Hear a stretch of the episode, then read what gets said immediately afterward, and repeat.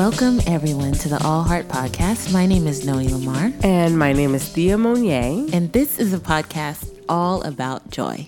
And pleasure. Pleasure. Pleasure. Pleasure. Pleasure. It's a pleasure to be here today. it's a joy. We are recording at a different time of day. We, we normally record in the morning. Is it morning? It's like afternoon. I mean, sometimes. I mean, I, I remember a, a praise dance Did on, you- on a Sunday morning. We did have a time. You're right. We did have a 9 a.m. It comes up in my calendar, though we haven't used it. Yeah, we had a 9 a.m. At 9 But we're in the evening, nice and sultry It's been a day. already. It's Saturday. It is Saturday. I keep forgetting that because I'm on vacation mode, y'all. Uh oh. Okay. I'm having my hygge time in the summertime. How's Hygge in the summer? Hygge in the summer. We should change it. We should call it Booga. Booga. Beluga. Beluga. How do you make hygge black?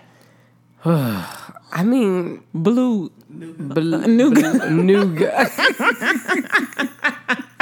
nougat could be good.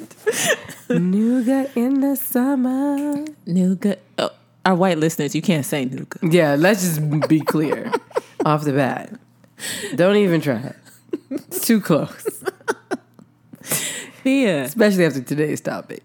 Thea, how you doing? Tell us what's on your heart today. What's going on? I'm good. I um, you know, y'all know I was kind of fighting my vacation for a period of time. I am no longer doing that. I am completely Okay. in vacation mode. Um, we just came back from we went to Vegas. My dad has a timeshare, and it was really great. I thought the kids were going to be like, "Let's go here, let's do this." Everybody chill. We played Really? dominoes.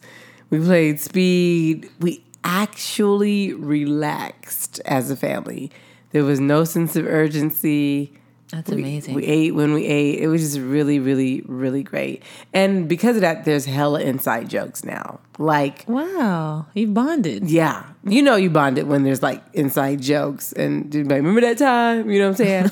and when everybody can do that, that's a good thing, especially in a blended family. Remember remember that time? Remember that time? Because there, there would be a lot of remember like- those times, but they wouldn't be like cross pollinating. Okay. Remember those times. But now we got some remember those times of our own. You know, we have that from our last trip. So we really need to definitely make a priority of doing these trips more frequently. But yeah, Mm, it was really great. I loved it. And you know, I know we're not going to do a whole show about it, but Beyonce gave me life. Okay. Beyonce gave me life once again. Okay. Who comes out with a soundtrack adjacent to the actual soundtrack of the film you were in? Like, oh, this found y'all soundtrack was great, but there's some things I wanted to get off my chest. So I'm gonna bust out with some hot tracks that's all about your ancestors, all about your blackness, mean- all about your brown skin, all about you being mother of the earth. I can't. I, there's too many bars. I can't even talk about it. Like I really want to spend a week on it. I just I was resistant. I you know. know. I was not to give in? I was trying not to because I just felt like you know this is my life. Yeah, My were- life don't belong to Beyonce. Right, right. Okay. right, My life belongs to me. right. We contemporaries. Okay. That's And how I was feeling. And yet You know, I was like, dropped- you just dropped Homecoming. we don't. How, how many months ago was that? That was not even a couple. That was, was like, barely two months. I was like, I'm not listening to that. I, I'm not listening to no Beyonce record. then what happened? And then I turned it on Right. and I heard the first song. I started Like, crying. Yeah, me too. I was, I was like, God, what ancestors did she channel for this song? I started looking at the writer's credit. I know. Oh, this is I know. beautiful. I started tagging my Instagram stories. Said- like classes in session, y'all. Beyonce just dropped some new ish. Y'all know what time it is. said, oh breaking the bars. Beyonce, breaking the bars. Beyonce, why do you rule me? I don't want to be ruled by another human being. I'm a free She's she should be person. a planet. you Beyonce retrograde. Beyonce is in what house? Because literally life changes when Beyonce. But she had that lyric where she's like, I get no days off. And I was kind of like, these are your choices. right, you get no days off because Homecoming just, came out, yeah, like and now maybe you could make you you could you could take a day off. and you know babe. Homecoming got nominated for like what? he got nominated for like An I don't know for multiple Emmys. Really? Yes, and do you not think that this adjacent Lion King soundtrack is? I just want you guys to know, you know why I sound so surprised is because I've been taking an Instagram break. I don't know what anything that's happening in life. Yeah, yeah. Like literally, I didn't know Beyonce's record drop. I'm not taking a Twitter break, so I logged on to Twitter and I was like, "Why does everyone keep talking about the gift? The What's gift. the gift? What's the gift mean?" and then I was like, "Oh, Beyonce dropped an album yesterday." I was like, "Dang, I don't even." I'm not. I, you I'm you be so surprised how unbothered. you be I'm so surprised how much you find out uh, on Instagram. You'd be really surprised how informed Instagram keeps you. For sure. And so that's why sometimes you gotta turn it off. It's too much information. I don't need to know all this. I don't need to know everybody's business. I mean, it was beautiful. You know, the thing though is like I listen to a lot of African music. It's like a, a cornerstone of my everyday. Mm-hmm. So I was like, oh, this is the record I was waiting for. literally you you be dancing this whole record. Yeah, it's it's really good. It's really good. She did it again. So my my heart to heart, I just wanted to check in about um, just some real basic things that I've decided to do. Like I see, I have a lot of good friends that take uh, social media breaks during Mercury retrograde, and I decided to try it out, particularly Instagram because it's been noted how much I love it. and I just want to give y'all some real feedback Okay. from being off Instagram. Not even a week. okay? Right, right. Um, I'm lonely. Okay. Are you? I was laying on the couch like my man's not here. the homie's not talking. I already talked to the homies. Hmm, the kids I can't asleep. flip through this Instagram. I don't feel like doing the pile of work Right, right. that I have to do. That would be a whole engagement. I'll be up till three in the morning, Right. and there's no ins- there's. So I try to go on Pinterest, try to look around. It ain't the same. It ain't the same. try to look around on Pinterest. Like Anybody it's- out there? It's really wholesome here. Anybody It's, it's wholesome. like my pins? Not the same. but it, it was good. I started thinking like, here's one of my main things. Like, I had a whole nother thing. I'm not even gonna get into another part of my country song. Y'all know I've been in this long country song for like four months. Just things just keep just been- happening. yeah, it has been. Just- it's just a long country, Country song. song. So I've been a little displaced from my home. Yeah. And I was like, you know what? Bitch, you believe in the subconscious mind. What the fuck are you doing What with you your life? Yeah. So if you're taking in all of these images from the outside, Mm-hmm. You're just telling your subconscious mind all kinds of stories. Mm-hmm. Why don't you kind of control the image that goes into your mind? And Mm-hmm. so that's my main reason for taking an Instagram break. And, you know, Mercury retrograde is a perfect time I never thought about that. That's I will start doing that. Yeah, because like I'm literally like scrolling and looking at what's on everyone else's mind. I'm not Yeah. looking on what's on my mind. Yeah. I'm just filling my subconscious mind with a lot of information. How does it know what to do? Yeah, and a lot of it's curated and produced and not even Not even real. not even real. I'm the opposite. When I fast from Instagram, I feel like I have way more meaningful connection. I don't feel lonely. I feel like well, see, see, here's the thing. Mm-hmm. I started craving like being around my partner. yeah, people. I started missing my partner. Like I started feeling that's the loneliness. Started being like, oh, I really like this person a Yeah. lot. I didn't even know how much because I was on Instagram. Yeah. He, he had mentioned that. Of course. of course. he had mentioned, like, you know, maybe maybe you want to look at me more. Yeah. you know. Yeah. So the loneliness is more like, oh, that's the feeling of missing the person I'm in a relationship with. I forgot what that felt like. Yeah, that know? now Mark needs to take this advice. He has gone social media crazy. He 'Cause has? His book is out and everything. He's been, you know, getting everything together. And so I just feel like I'm the I'm the partner that's like, really, you're Like- gonna look at the phone all Like you need to put it. Yeah, down. now I talk on the phone a lot. Like I will have conversations with people Yeah. a lot. Yeah. Um, and I do Marco Polos with people. Yeah. But I'm not a big Instagram scroller. I'm a I'm a big scroller, but you know, it's it's leaving a lot of room for things. Like I've been, you know, reading this book, uh, the Emotion Code, and uh, Is it good? it's incredible. I- it's it's a really incredible book. It, it's basically like I would love to talk about it on this podcast. Okay, then I need to read it. Yeah, you need to read it. Okay. You, it, you really, really need to read it. Like it's the the best thing about the emotion code. It's basically talking about how the subconscious mind takes in all of this information over time, and which is one of the reasons like I, I, I unplugged, right? Mm-hmm. And your subconscious mind has kind of memorized and put all of these emotions in your body and the Yeah. emotion emotional blocks mm-hmm. Create um, disease, mm-hmm. create um, emotional disease, mm-hmm. mental, all all of these things. You know, mm-hmm. all of these challenges, all these con- all this contrast, and basically, the emotion code teaches you how to remove that for yourself, mm. and they give you a method of how to remove it. Yeah. And I've been listening to it with my eight year old, and mm. he is so into it, Yeah. So into so So into it. and he's a very emotional person. Yeah. And so he's been asking me a lot of questions, like things you know he doesn't. He's homeschooled. He's never heard of what cancer is. Mm-hmm. What is cancer? So it really focuses on physical ailments too. It focuses on not only the physical, but like the emotional things, anxiety, depression. Mm-hmm. Um, but yeah, physical ailments and how those are different emotions that you've stored, like Yes, yes, resentment, yes, yes. jealousy. And you know what it brought up? I had um, I had an experience where I I had I was attacked by skinheads when I was twelve. I remember you talked about Yeah, and I had an ulcer from that time start developing. My stomach hurt from the time I was 12 years old, every single day, all day, until I was about mm, about 23, Wow. 24, so about a dozen years. Yeah, Trying to figure out what was What going was on. going on?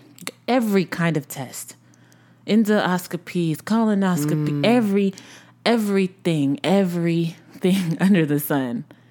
I went to a healer who's a traditional healer, a curandera, and um, she just started doing work on me. And then she goes, Something happened to you.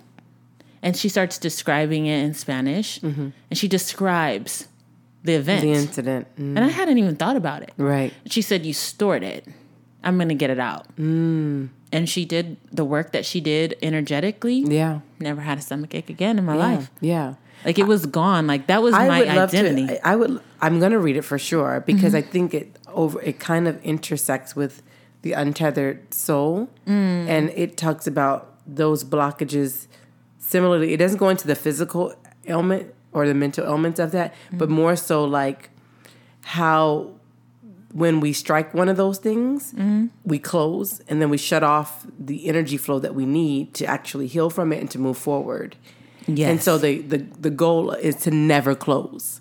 Like especially when things are difficult, especially when something's hard, because that's the very energy that you need to um, heal that thing. Well, you know, and right now I have a lot of capacity that I thought I didn't have. Mm-hmm. I've been really focused on the lack that I had. Like I don't ener- I don't have the energy. I'm tired.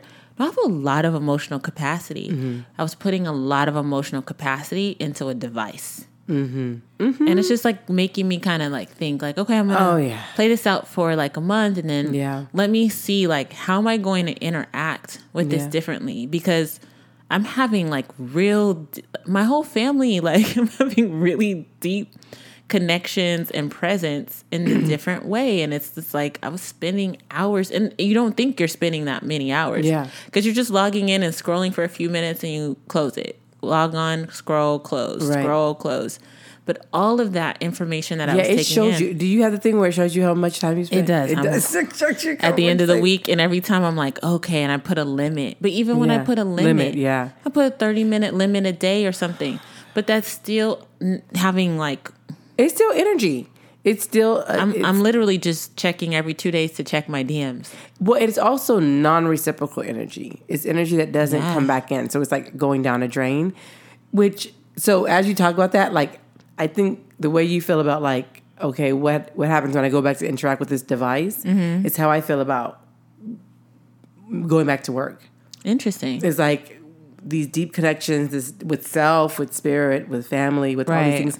Like the only anxiety I have is like when 50 hours of my week now Hmm. is taken back up again in a way that I can't uh, dictate how it goes. Yeah. Like, wh- how will I feel? It, it shown this has shown me the impact that working Yeah.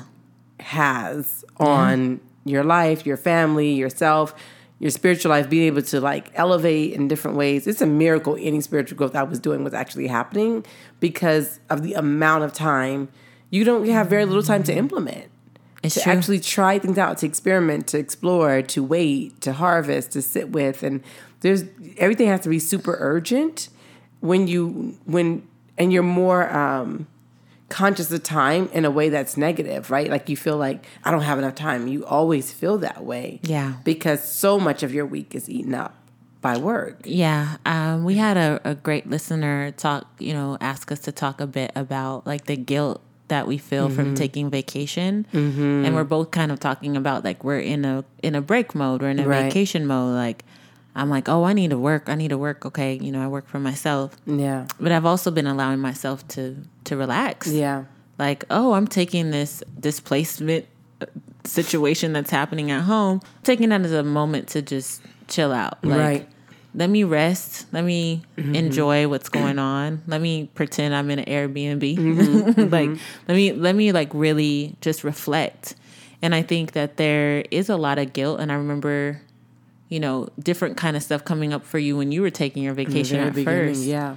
but then you It's gone. uh, yeah, and I think part of that was, and I've talked. I don't know if I talked about it here before, but you know, we're constantly decolonizing who we are, whether we like to think of it that way or not. For instance, like you know, the idea that we have to be busy and productive, the idea that we don't want to be even subconsciously viewed as lazy the work ethic that our parents are like you you know you know some of that comes from the actual danger of relaxing at certain periods of our ancestors life right? Like if you Yeah. if you were chilling when you're supposed to be picking some cotton then there were actual consequences right? If you were sitting on a corner talking to your friends and there were two or three of you then you could be arrested right? Yeah. So it's funny about relaxing as a person of color um, in a country that you're constantly being told, if, if- as an immigrant person, right? In a country where you're constantly being told to demonstrate your worth, to demonstrate your value. It's always being questioned. But I think too, like our generation in particular, like Mm-hmm. folks that are in their their 30s like we're really we've been Grind really oriented. Mm-hmm. grind grind and I- I think I talked to you about this before. I don't know if it was on the podcast, but I was like this is fucking slavery, dude. Yeah, Like yeah. this is this is a slave mind that feels that all we do is I'm supposed to grind. I'm Right. supposed to hustle. This is how you get ahead and Yeah. like I really had to take I took a break for a while from even that kind of the consumption of that information sure. cuz I was really I mean I mean, these are what these are what people we admire say too. Remember, I told you I like I would look up speeches by people I love in the entertainment industry and different, and they'd be like, "You gotta work hard and grind." And I'm not saying not to be a hard worker, but I'm saying that I am be a smart fucking be a worker. smart worker and be and and and hard can be like challenging yourself to grow and hard is relative it doesn't mean wearing yourself I don't out I don't think it needs to feel like hard work. I really Yeah. don't. I think it feels like I think it should feel like yeah, I think it should feel like this feels great. yeah but I'm, when i say hard i mean like there's aspects of my own development that like if i'm developing a character Right. or a book That it can be hard for me to like push something out of this character that i'm struggling with myself but it's worth doing so i mean difficult in that way like I- challenging yourself yeah, to abs- expand and things like that but I feel like um, no, the grind culture. But I think that's a culmination of things, right? Of a different economy, of like making everybody feel like they have to go to college, even if they have to take all these loans out to do it. And how are they going to pay out these loans? I think we're reaching a bubble that has been, you know, slowly building because if you've just looking at it as a person who works on a, at a university, right? Right. If everybody feels like they have to go to college to get ahead, to get a good job, to do to get the house and the, the dog and all these different things, right? And they can't all afford it because they didn't all start off with the same bank account. They didn't all start off with parents who worked in you know certain right. places. Then loans come in and oh now you can go and then who has to pay back the loan so there's just this constant It's cycle A, it's a big cycle. I feel what you're saying about the creativity though. Like singing is actual hard work. Hard work. Mm-hmm. Like making music, like playing Yeah. playing guitar. Like playing guitar is not easy. Yeah. it's not easy for me. Maybe it's easy for someone, but it's Right. not. It's physically it's challenging It's phys- singing is physically challenging. but grinding is not about challenging grinding is about feeling like this false sense of urgency But but these are the people our generation celebrates. Tho- Absolutely. Those that grind and then have the the beautiful things, this aspirational culture that black people are so fucking obsessed with that all of our shows show like look at Mary Jane's house like Mm-hmm. this this aspirational way of thinking like that's one of the things that struck me so much in the Toni Morrison documentary. It was Mm-hmm. such a small thing. She said,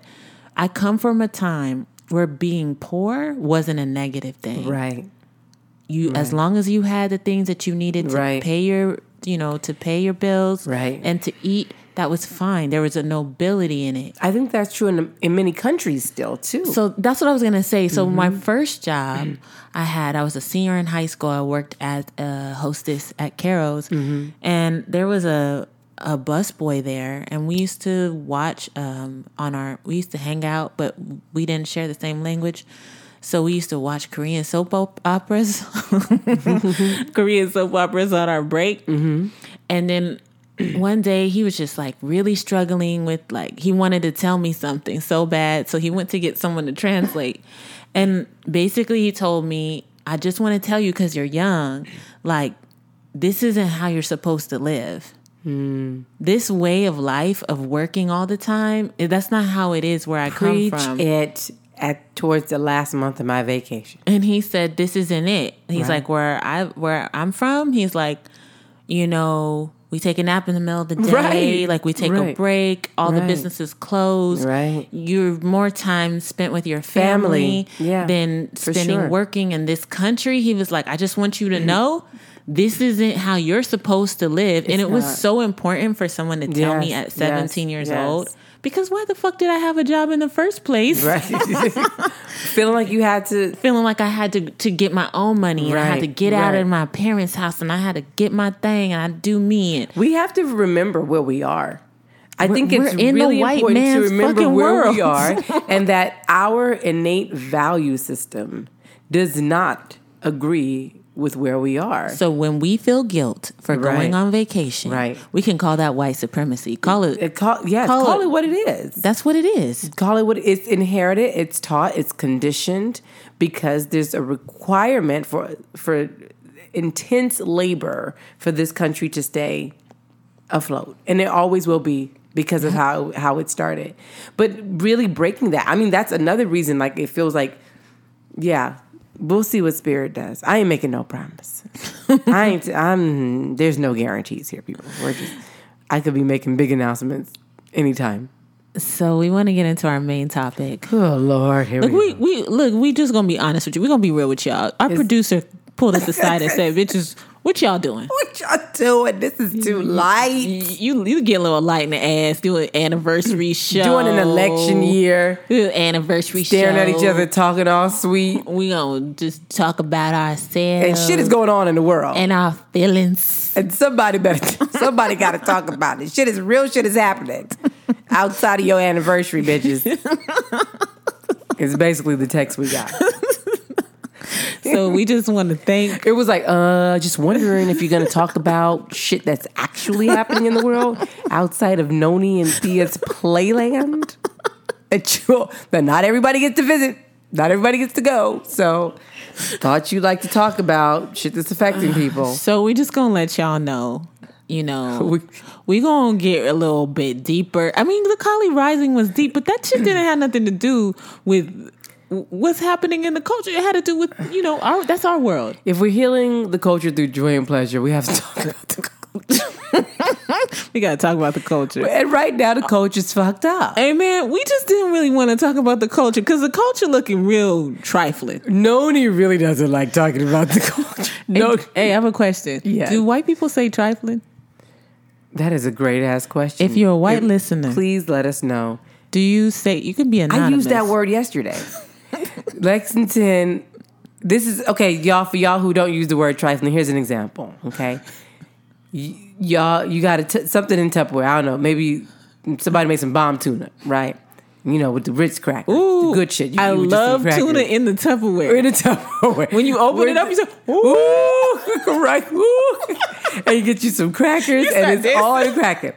So there was tuna in Tupperware. So I go to because I was told there was still tuna in Tupperware, and I see like maybe a Ritz crackers worth of tuna left in this Tupperware. Right, that is trifling. So I said, "Whose trifling ass left?" A, a Ritz cracker worth of tuna in this Tupperware. And then, you know, the, the guilty child walked out. And she, but there's still some in there. I said, you know what this is called, right? This is trifling.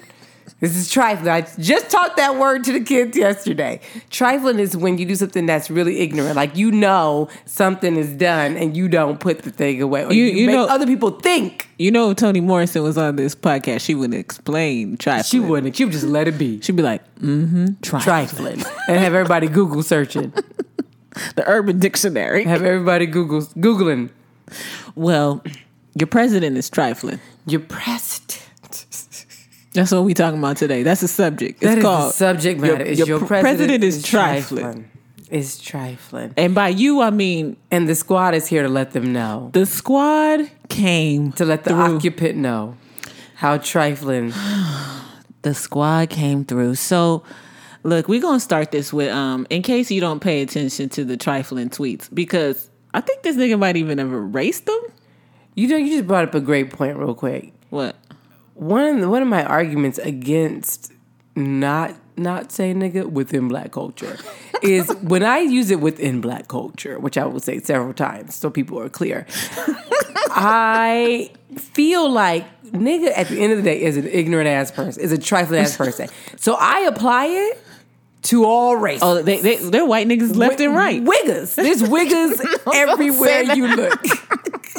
everywhere That's the you worst word ever. Is it the worst word? Wigger? Everywhere you look, right? And he is the epitome. So part of me is like, it's a legit word that has a meaning for us. It's a way we describe people, not just black people. It's it's how I think. It's I, and I- he when I saw this tweet, I was like, this nigga. and I was like, this wigger.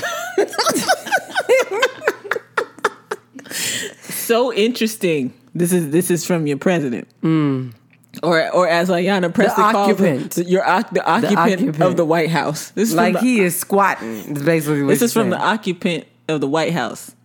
So interesting to see progressive Democrat congresswomen who originally came from countries whose governments are a complete and total catastrophe. The worst, most corrupt, and inept anywhere in the world, if they even have a functioning government at all. I wonder where I wonder where Ayanna Pressley government right. now loudly and viciously telling the people of the United States, the greatest and most powerful nation course. on earth. On Earth. I'm surprised he didn't say in the motherfucking universe, multiverse. like a contract, Marvel universe. like a good contract.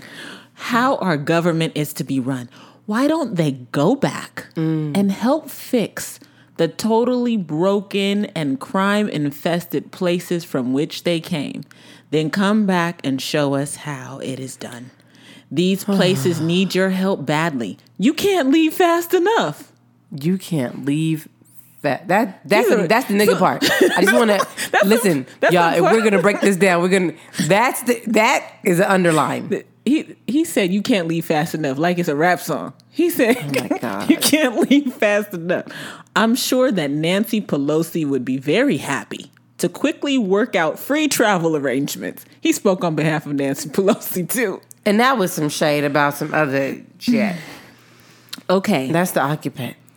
So the occupant made that tweet in case you weren't paying attention. And then the occupant went and did a rally, I believe it was in North And doubled down.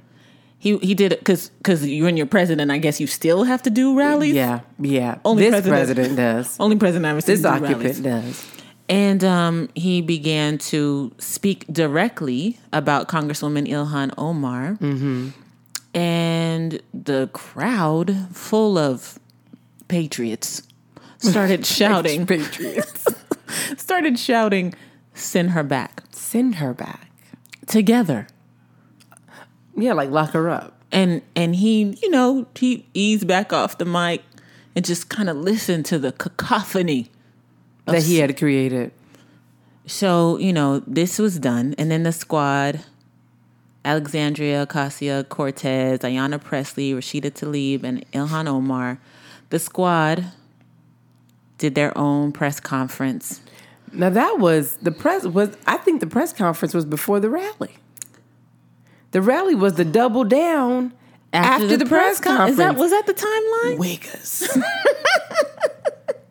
Wiggers. You know, okay, I want to just d- dive in a little bit. To send her back. You know, I have always been Malcolm X. I don't know what my mom was drinking when she was pregnant with me because my mama loved Julie Andrews at the Sound of Music and Mary Poppins and shit. Okay.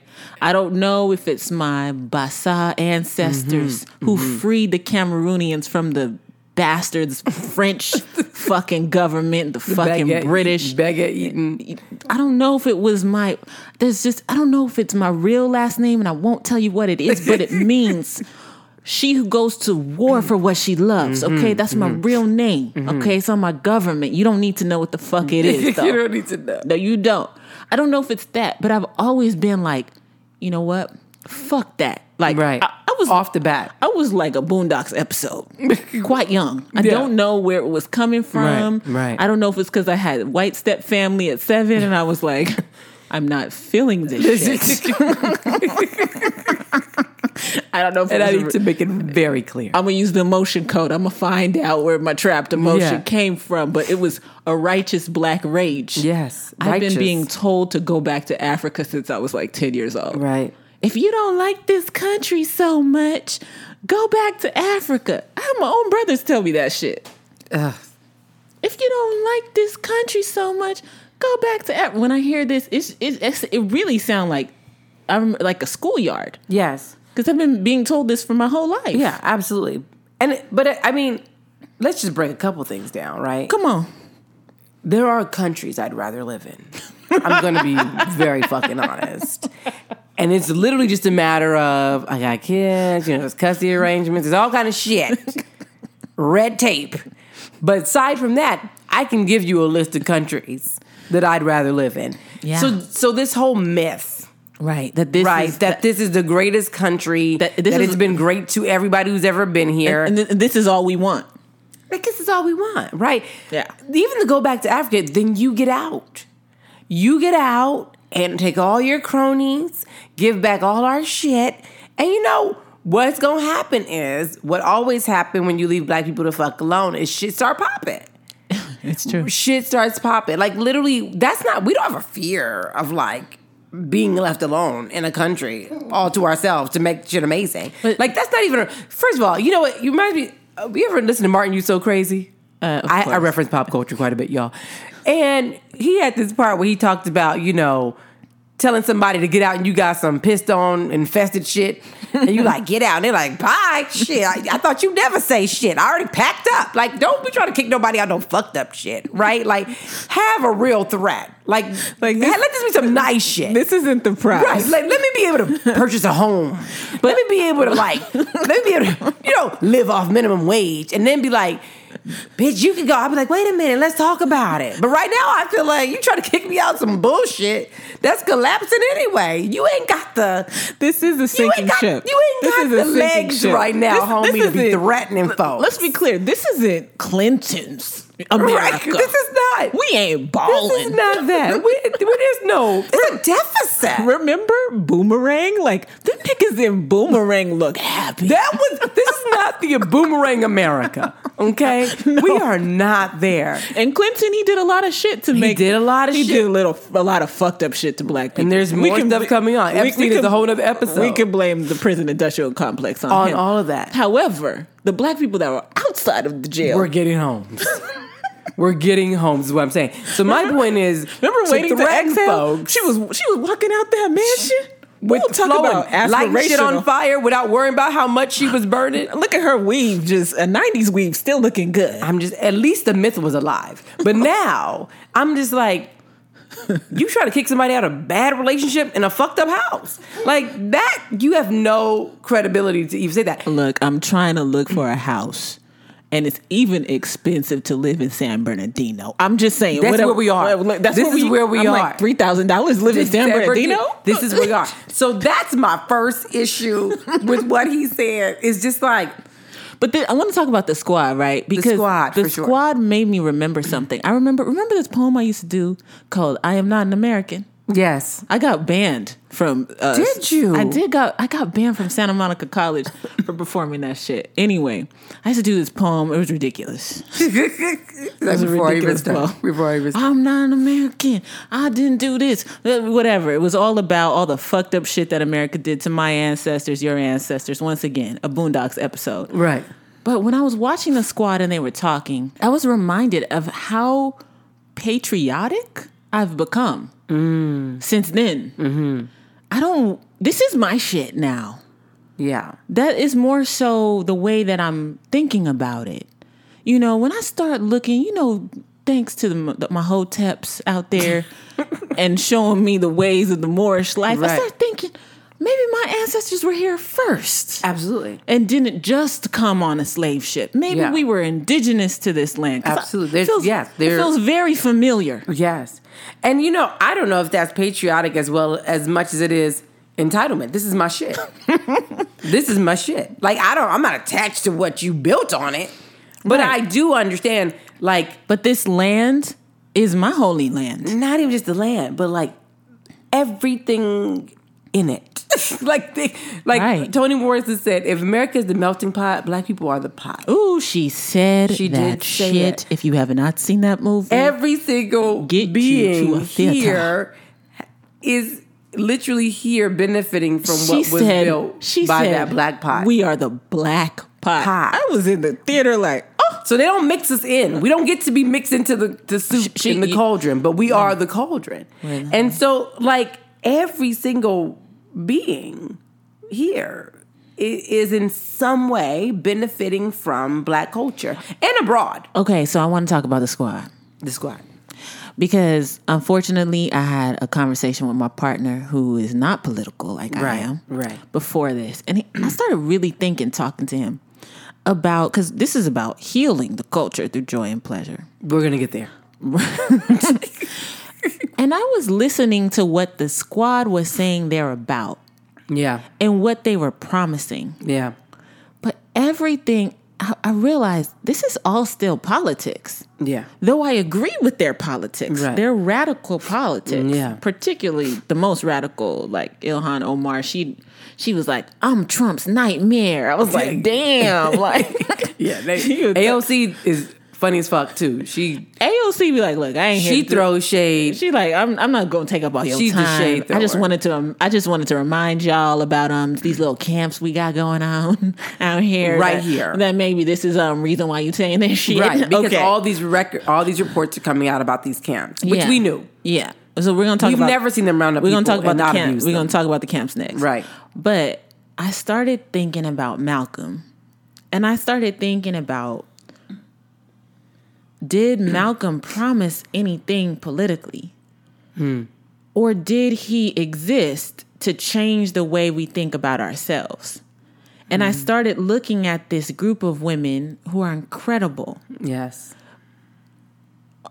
their very existence makes me think differently about myself. Mm-hmm. But I hmm. want to start asking us to question the role of the politician in our lives. Mm-hmm. I don't think the congresswomen should be our saviors. Because what they're promising is new policy. They're promising what they can do for us not what Malcolm was doing, which was reminding you what you, can, you do can do. Mm-hmm, for you. And that really, I mean, this is the biggest takeaway I had from talking to my very brilliant partner Mm-hmm. today. Like, oh shit. Like, what do I want to do? Mm-hmm. You know, what do what do I want to do in this in this great thing? Is it do I want to go down to these camps and get my hands dirty, get my Right. boots dirty, Right. help people one by one cross? What do I want to send money? Or do I want to change the way we think? Right. Because history just keeps repeating and repeating Right, and right. repeating because we're the same motherfuckers still. Right. We're still thinking the same way, Right. right? Like we're still saying we want everyone should have health care. Right. Everyone should have an educate. Like, why the fuck are we still saying the shit that the Panthers said? Right.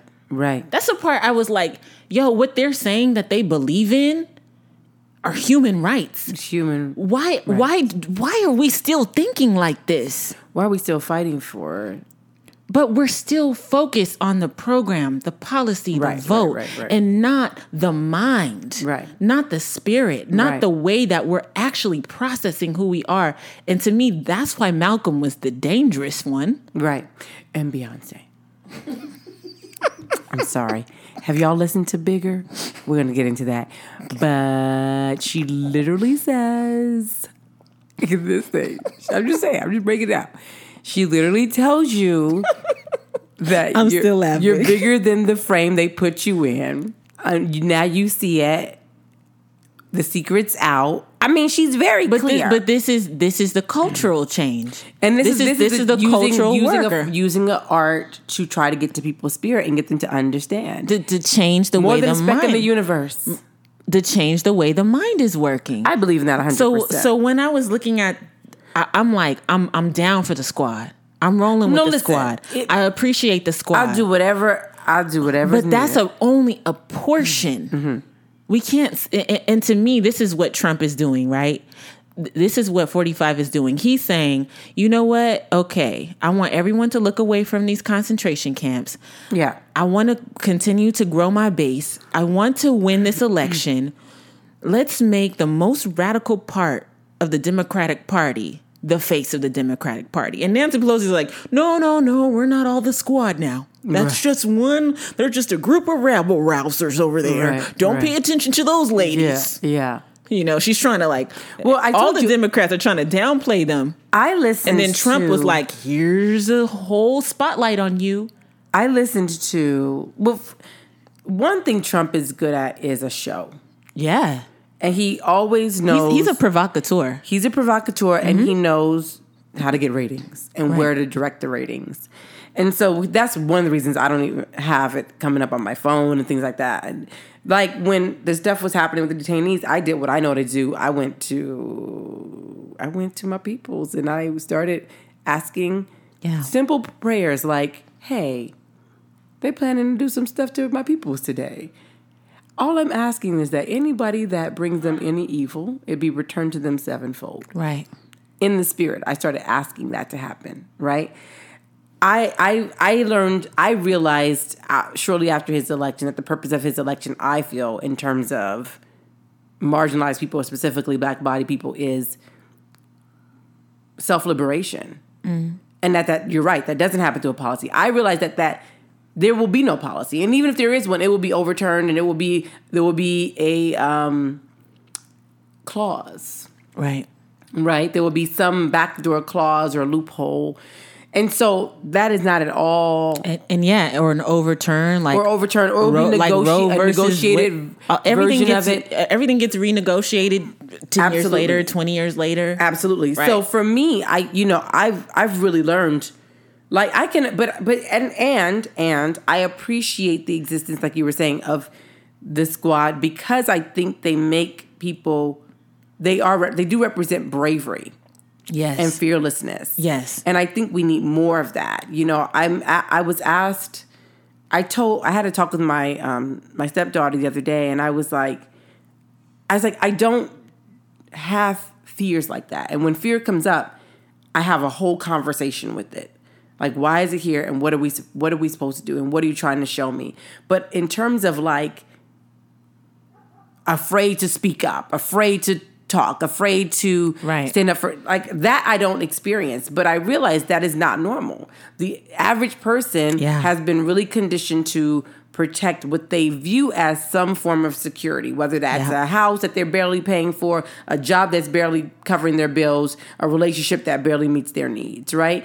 And so I talked to her a lot about if you live a fearful life, you will be miserable. Right. You will always be looking over your shoulder. And so to me, I do think what these women represent is bravery and fearlessness. And if they're using, you know, politics as a vehicle to get that message out because you're so visible, that's great. And I agree, totally agree with you that for the, for those of us who have watched politics for some time and seen the cyclical nature of it and seen the rigmarole and the back and forth, Right. we also know that let's take that example of bravery but apply it to areas where we can make actual cultural change. And okay, so I'm so we're on one page, right? Yeah. And then I start thinking about the camps. Mm. And I can't I mean, I can't just pray. I can't just meditate. It's this is where it gets really challenging for me. When I'm like there are 11,000 mm-hmm. children without their parents. Mm-hmm. There are they're using the same internment camps that were used for the Japanese Americans mm-hmm, mm-hmm. to house folks. This is a detainment that's turning into an imprisonment of an unbelievable amount of people. Like this is this is becoming like this atrocious sick thing that I feel like fuck like this is like I, f- I feel I feel like the I feel like this is me. This is this is this is the part of being an empath, right? Mm. When I see I'm like, yo, this is me. Like this is me in this prison. This is my husband in this prison. This is my children in this prison. This is me not being able to bathe. This is me getting scabies. This is mm-hmm. this is all of these conditions. This is me and like what what can i do like yes i can change the culture yes i can can pray yes i can meditate yes i can shine a light but then i'm like but yo this has to this has to cease that's this is the part where it becomes um what keeps me up Yeah, but, and it's not new though. It's- so so this is the Right. this is the thing. Like I mean, and Th- and this is the thing. It's not new. Like this is That's what thi- my man this- said though. He yeah. was like, "What is the difference?" What was is the difference? He said, "What's the difference than what's happening in the?" I worked in, the prison? foster care system. Yeah, he's like, "What is the difference?" in the yeah. He's like, they've always had anything you see is only there because there's a slave somewhere. I know. Everything you see in this country is only there because there's a slave somewhere, which is why when I say I don't just pray, I'm saying I am actually embodying and releasing I the hear you. full wrath I hear you. of every spiritual because we are literally dealing with evil. And there's on many spiritual planes conversations around you knowing the difference between when you're dealing with a physical thing, like this is why laws can't fix it. This is why laws don't Yeah. fix it. This is why policies don't fix it because we are really battling on a, multiple planes at this point. But we only prepared to battle with it Yes. on the physical plane. But this is- because even if we go down there and like physically put our bodies on the line, which we have done, we have seen it during Right. the civil rights movement. We've seen Right. it during Black Lives Matter movement. Right. They will still not give a fuck about those people and their bodies.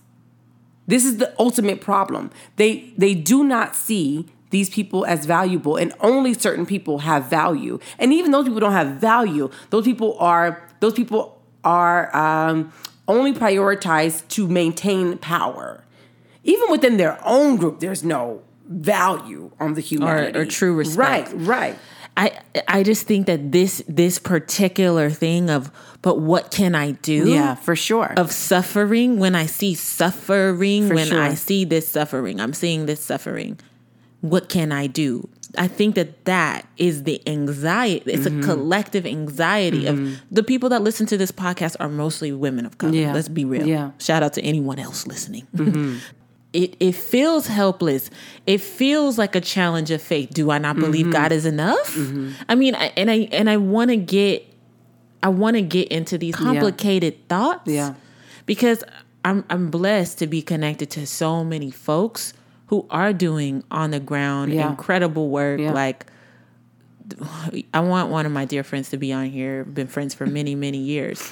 Does such Mm. been doing such great work. Really seen her shift from being primarily an artist to being an activist. Yeah. You know, and really bringing so much light to what's Yeah. happening at, as a, at the border crisis. Right, for sure. But I'm like, I see that work, and I'm like, yes, I see her physically crossing people over. Yeah. And I'm like, wow, one person, two people, Mm-hmm. three people, asylum seek like wait, this like base like this is like asylum. Like these are folks that is like choosing between life and death. Like, Absolutely. and and I know that there's all this suffering everywhere, but this suffering isn't right here, right now. To me, looks like me. I see me. I don't give a fuck if you don't see Mm-hmm. Yeah. me when you look at. I see me when I look at you. Yeah. Yeah. And it just, I mean, it, know, I it think- eats me like, For me, like I've my whole adult life I've worked in systems. right, My whole adult life. right, So it has um I've seen the literal worst of humanity. okay, You know, and I've seen the worst of humanity, things I will never repeat. right, And I think it, there was a time when I would, in doing this work, that I would, and I don't think, I don't doubt for a minute that every single person that I helped, every single family that I reached out to, every single call that I picked up made a difference in an individual life. And I wouldn't, I don't regret it at all. Like it's a huge part of who I am.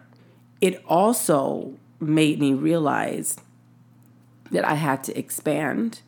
And this is th- th- For one of the sure. complications, For right? sure. Is that that expansion meant I had to almost remove my emotions at times in order to see how to solve the problem. I got it. You know what I'm saying? Mm-hmm. Because I couldn't solve it in it. I hear you. Yeah. Yeah. And and it's and I, and that's it's really hard to explain, but you know, if you were friends with me during that time when I was Yeah. working and I would call and talk about, oh yeah, I have this client who just got Right. beat up. I just got this client who just got killed by, you know, I just it was a constant thing to be around death and violence and rape and also systems who were just didn't care and screwing people over and you know nothing was ever enough that these people were trying to do and so it you know not in the I don't mean it in the same way that Jay Z said this quote, but he said I, I he said I can't help the poor if I'm one of them, so I get rich and I give back, and that's the win win. I realized I couldn't help this the sick if I was one. For sure. I couldn't help the downtrodden if I was one, and me being emotionally impacted impacted my ability to get to a space where I, he- could. I hear that. I hear that, Thee. And I also, I'm redefining right now for myself what does that help look like? absolutely, we have and, to. and so I We I have think to. that that's you know this this is a conversation between us, but it's a conversation between lots of folks that are listening. For sure. And I want to begin to envision with folks in real time like what does that help look like anymore? Help can't just be money. It can't just be one like it has to be this a shift in our consciousness. it does. It has to be It that does. we're thinking differently and like how do we think differently? How do how do we think differently? Yeah. How do we think differently about ourselves? How and I and I agree wholeheartedly in what you're saying. Like Because I feel on that, level, what you just said, right? You said, when I see them, I see me, right? Yeah. But by that same token, we know the other ones are us too, because we're all one. And so, really yeah, but we the don't point but people we- don't want to call Trump them. right. And so, really, People don't even wanna call Trump how Trump. The, the the embodiment of him is the is He's a collective shadow, baby. Exactly. Exactly. Mm-hmm. Yeah. Exactly. And like uh, that's something I couldn't think about or consider when I was so in it because I was feeling the emotions too thick. But then when I realized, I remember when George Bush got elected the second time, I was devastated. Mm-hmm. I was devastated. And I remember somebody said, You always end up, you always end up with who you deserve. Yeah. And when I think about Trump is the president we deserve. and when I think about how even on a micro level individually we have prioritized or deprioritized people and valued things or there's been there's a lot of acts we've all done individually that have collectively led to this shadow and then we like to look at this shadow and be like where did this come from right like we didn't know these things were here now we in our individual lives may not live out those values but we definitely knew we lived in a society that did Yeah. you know what I'm saying? And when things aren't hot, if things aren't extreme, we tend to not make much change. We tend to say, I mean, it is bad. It's, yeah, it is rough, but we don't feel it unless it's mm-hmm. extreme. You know what I mean? And like, the, these, these, these, now, and that's that, not, even in saying all that, I sat and cried and wept and prayed. We talked to our whole family about it. I reached out to um, lawyers that I know that are doing the work in the field, people that I know are doing the work in the field. How can I signal boost, you know, stops? How I go, I go back to a campus that has the largest dreamer community, Yeah. you know. So so I know the reality of what I have to Yeah. go back to. Yeah. You know what I mean? Yeah, for sure. And I'm like, so I know how to signal boost the things that are there, but I also know that with all that work that all those beautiful people are trying to do, like you said, policy doesn't change hearts or consciousness. and and I want to I want to highlight here.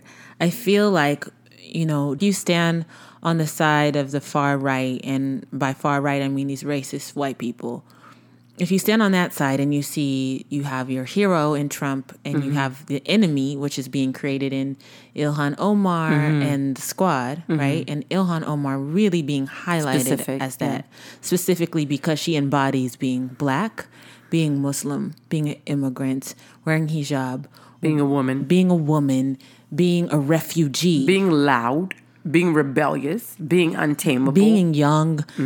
She embodies all of the things this far right hates, right? You know, but if we make they make her the the evil one and him the good one. And if we come back to this side of the table over Do here, when we do the same, we're going to end up in the same place. To me, that's why it's not about looking at any figure as a hero. I think that that I'm I'm I'm not going to get into Obama because you know Yeah, yes. you know me and Yeah, Obama, yeah, yeah. but I feel like that was Ah, that was our um our that's where we can't see how, how Obama wounded us, how we mm-hmm. wounded ourselves mm-hmm. by creating a hero. Mm-hmm. Um, and I I'm really really looking at like how do we not do that? How do we not make this group of people or this new democratic whoever's going to be the new electorate, right? Like the, our new candidate, if that's Kamala Harris, if that's whomever. Well, let's How start with- not to make them the hero. It starts by the reality that more people show up for these national elections than they do for their local elections. yeah. Which I'm gonna be real. There's a way this system can work, but the reason it doesn't work is because it's largely counted on and expected that people not show up on a local level. So the real change happens there first. Absolutely. Where nobody typically shows up for to vote at local But, elections. but look at the microcosm of that. If we're looking at the spirit, the, Right. the real change happens locally. Right. If we're going hyper local, we're going into ourselves. Right. And we're Right. in this age of Aquarius where we're supposed to go in. Right. Not go out. Right. We're not, change doesn't start out, it Right. starts in. So I always say this whole if you want revolution and you want to shut this whole political system down, everybody show up to your local election. They don't even have they don't even expect it. They don't have the capacity for it and they wouldn't know what to do with it because you would be directly changing the mm-hmm. political structure just by everybody showing up at the local. They know everyone's going to show up at the national mm-hmm. and none of those policies in all fairness can reach every state and every city and every municipality. Yeah. Right? You know what I'm saying? Realistically. So the ones doing the dirt that you're experiencing every day are the ones that you didn't go to vote for. Yeah. That's the truth. So we sometimes have mechanisms that we don't even employ. So by the time we see these things on the camera, it's because they were on the ballot Yeah. when we didn't mean, when we didn't show up on a local municipal Yeah. level. And we and these are people who literally, if you know about your local official, you can knock on their door. They're not For Secret sure. Service. For sure. That's folks. that's always I mean, that's the number one reason I worked for BLM to be honest. Yeah. It's because it had a local focus. Yeah. And it had chap it was chapter based. Yeah. And you were able to really deal with city for city, community for community. But we also Yeah. wait till crisis. We also wait till Yeah. something's urgent to respond to it. And that's how we've trained ourselves to be as well, which is why, like your partner was saying, it's like, where's the where's the fire? There's always there always has to be fire for us to to move. As opposed to there being this idea of a constant seeking of balance, a constant seeking of improvement in terms of development and elevation and innovation and creation, right? So for me, I would say, because people always ask me, like, how do I even process this stuff? It's made me more determined ever than ever to evolve, than ever. Than ever to do whatever I, came to this earth to do Yeah. because I chose this time to do it and I must have known what was going to be going on. I like that that the not I can't be in my emotions perspective that you had. That's a really good important thing to talk about when we're talking about creating joy in this time. Mm-hmm. How to not be caught in the emotional cycle. Mm-hmm. How not to be emotionally manipulated. that part. That's the part. That's the part because the that's a lot of what it is. Unfortunately, that's what the news has become. It's an it's a complete bread and and circus emotional manipulation. It's not information. It's really a way to manipulate people's emotions because he ran on emotionality. yeah. He ran on emotionality and and you can see how, you know, I think I'm learning more and more how emotions can be used as weapons. Yeah. and how we use them as weapons Yeah. and how they're used against us as weapons. and how they can be tools. yes, and how we give them a lot of clout, more than they probably in in um in Just untethered because you feel it don't mean it's real. right in it's untethered soul my- he talked mantras. about like how you know we and I talked to my kids about this how you know it's not like we live in a wilderness where there's a, there's a threat of a wild beast tearing us up every day right most of us do not face actual life or death situations on a daily basis right most of us don't Right. because of that and we're still trying to maintain this sense of entitlement to that emotionality we do that with feelings Yeah. so we're like you hurt my feelings and react as though somebody tried to stab us to death right, like that's not what happened Or like, a bear came through. yeah they like- they they said something wrong they didn't say something right but that's not the same as them trying to shoot you Yeah. and we can't but we physiologically and psychologically react as though that is exactly what happened and so there is this addiction to hyper emotionality that when people are hyper emotional, what happens? They can't plan. They can't think and they they rely on somebody to come in and say, I'll do that part for you. Hmm. Right? Well, that's what the government is. that's what that's what we all we all say, okay, here's a here's a We're so busy working and slaving for you. We'll give you this so you can go Here's make the decisions yeah, that we here- normally would have made. Some of my power. I Yeah. trust you. Yeah. You can go make decisions on my behalf. Yeah. Because I'm too busy working. Yeah, 50 don't, hours Don't a even week. check in with me. Right. You know, I'll check in with you in four years. I'll check in with you when it's a crisis. I'll check in with you when there's no walk, no clean water. I'll You'll know it's you- me because you'll see me marching. Yeah. Yeah. That'll be our check-in. I'll That'll be, be marching, and then you'll know I'm not really into it. and so we it. have to be we ha- a part of what we have to do is become a less reactive space we For have to become a less reactive people and that doesn't mean we don't care about what's happening but that does mean that we have to look at the fact that it didn't happen overnight and that part of it happening now the groundwork was being laid where were we when that groundwork was being laid when were we when that policy passed where were we when that law passed when that thing was on the bill when were where were we you know Yo, when i, I- I- let me interrupt. Where were we when Obama was building this system?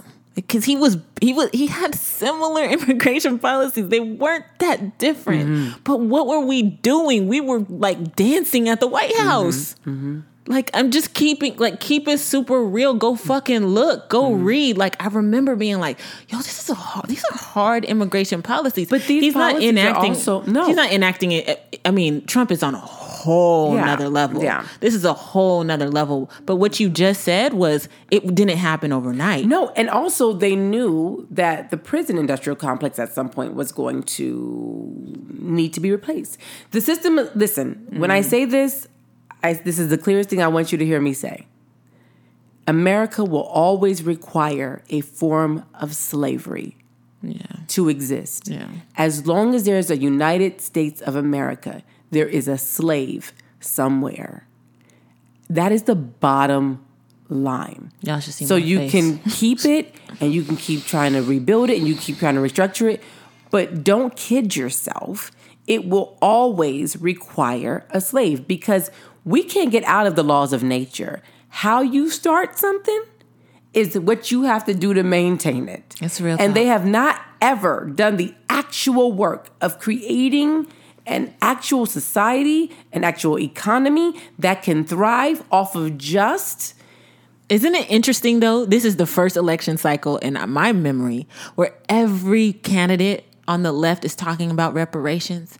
It's talking about loan forgiveness. It's really interesting to me that th- now, like, to appeal now, mm-hmm. you're you're gonna have to start talking about repair. Mm-hmm. Like repair is becoming a part of the conversation, mm-hmm. and to me, there there's a sense of like "Uh, this is interesting. Th- There's no hope. I have no I have no hope for this. Right. because repair would mean everybody gives up everything.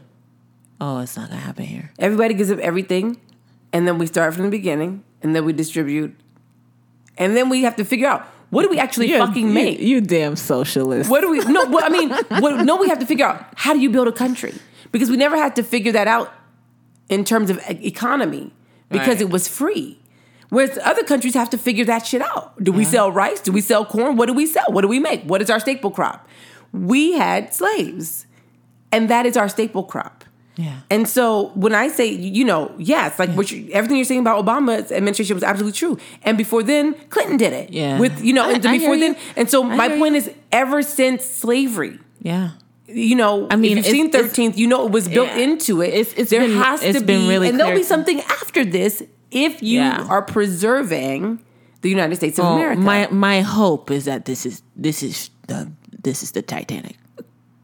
That is my that is my hope and my prayer. I feel like America is like uh, Glenn Close in Fatal Attraction and Cape Fear. Like, how many times I got to shoot, stab, set this thing like, like a million lives. You know what I mean? But my but but here's the thing. Here's the thing that I think is important, and here's where I think we can actually make things happen. Is if if as a collective we choose to discover Um, protect and and develop our individual destinies. Why did we come here during this time? What did we come here to do? Because we knew what this time would be. And we came here to do something to affect this you're time. you're talking about a spiritual. You're talking about like really. I mean, to me that that is the that's the liberation. that's the That's, liberation. that's the way out. That's the way through. That's the way out. If we're solving it politically, I, I see it as a, the constant cycle that But you just imagine described. everybody start saying, fuck it, I'm gonna do what I came here to do. Everybody tap into their creative being. Everybody can create with it. Instead of being in a nine to five, but, but, right? But Thea, that how, would be But how will people do that and survive? Exactly. That's the question. Exactly. We're the, everyone's a slave. exactly. So So that's my point. My point is just that part alone. If we, that's where the bravery comes in, right? Because we know people who have done it on, they've done it in their individual lives. right. And I've seen, like, one of my friends travels six months out of the year and with like basically a backpack. Okay. And she's a woman Okay. of color, she's black. And she says, once you do it, you realize it's all fear and fluff. I've never not been provided for. I've never been attacked. And I've been to several countries by myself. Been told, you know, it's dangerous, you won't get dealt.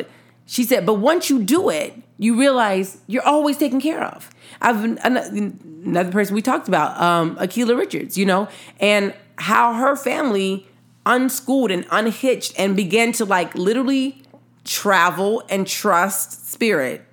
And I mean that's When you I talk mean about- that that's biblical. Like that's biblical. It's like like look out, look at the birds. They're being provided That's for. Matthew. Like every, ev it's all But it's really Yeah. the, the myth of survival, right? Surviving what? Surviving this I mean it's the only thing that's keeping us enslaved is our fear. a fear of not and by survival what we mean here is a roof over our head and food Yeah. on- but even we have people who've chosen a life of homelessness Yeah. and why would they choose it we know people who have chosen it why would they choose it if they weren't provided for And they're they're provided. and they're provided for Yo, we're gonna have to actually move like our next subject to our I- next podcast. i think this we got a whole nother thing we're gonna dig into the next time. This has been like I didn't even imagine this conversation going this way. Right. Lots of food for thought. Like it, it's really important to me, like as we continue, it is an election season. As we continue to dive into these issues, like we want to talk to y'all. Like we want to hear what you think. this is our opinions, but like we're here to expand. You Yeah. know, and if we're doing anything, like if we're living our destiny the way I understand both Thea and I's destiny, is to really expand as community. Mm-hmm. You know, so we want to hear like like what it like what's coming up for you. Like, what are you thinking about this? Send us some long ass emails. Send us some voice memos and Mm-hmm. shit. Like, s- attach them, email them to us. All heart podcast at Gmail. I'm really interested in like what y'all think about this particular subject. It's it's it's really about like how can we change our world right now like Yeah. that's what we're talking about like how can we shift our world? How can we is it only inside? Is it outside? There's so many different Yeah. ways to kind of like how are y'all feeling when you see these babies out here like Yeah. and they're suffering? Like what are you doing what are you doing about Yeah. it how are you sleeping through this? How are you processing it? Like i want to know how you feel. I love hearing what thea has to say. I love hearing what i have to say. But i want to hear like what y'all are feeling what you're thinking. It's been great like all of the every episode we've been dropping folks have been really showing up Yeah. and, and saying how they feel and that helps us expand this For sure. conversation too you know and I know I, I don't want to end without saying this. I used I do workshops on ex, expand like opening the field of what it means to be an activist or what activism looks like because okay we all will contribute differently. And some of y'all will sing, some of y'all will knit, some of y'all will pray, some of y'all will fight, some of y'all will shoot, some of y'all will what Some And- of and some, wa- some of y'all will be in policy. You'll be Yeah. congresswomen. And you, know, and and I want you to know it is all fucking valid. It is all necessary. There is no one how with this. Diversity has always been the thing that made this entire planet thrive, and it will be the thing that saves it. And that includes diversifying how we decide to change this world. And so there is no one right way. And for some of us, maybe all we can do is one little thing. But that one little thing matters yeah.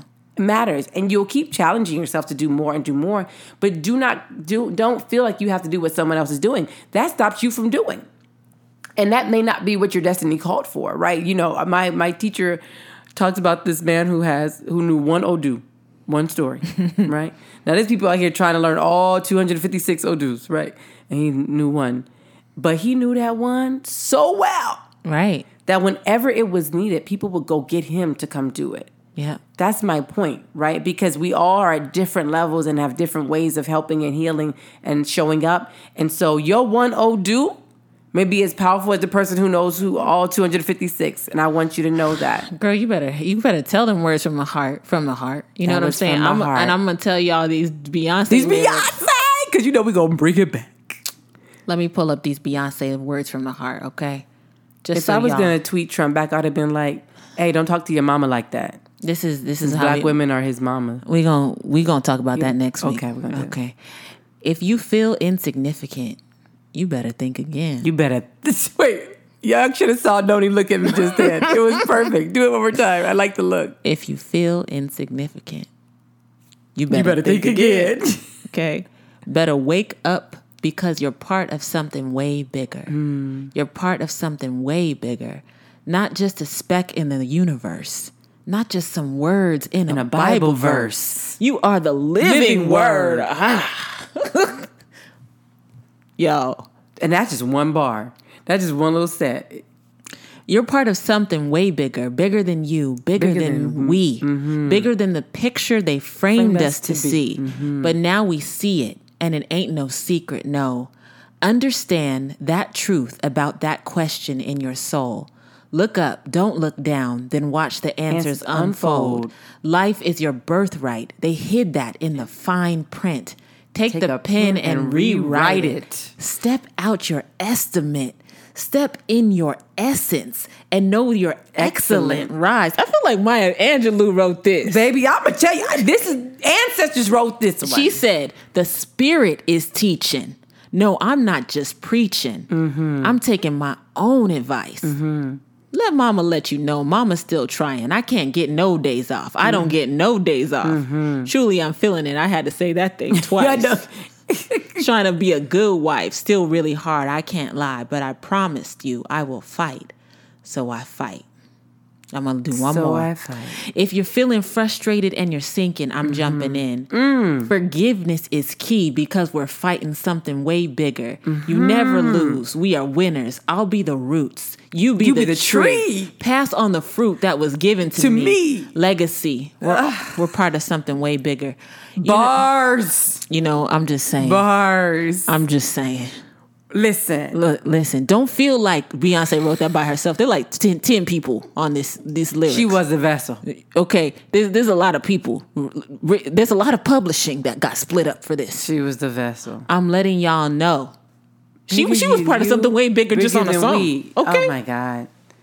Y'all gotta hear that whole thing. And then you gotta flip to brown skin girl. Okay. Well, we appreciate y'all tuning in. This has been an incredible conversation. It really has, y'all. Woo! There's gonna be some DMs and some comments.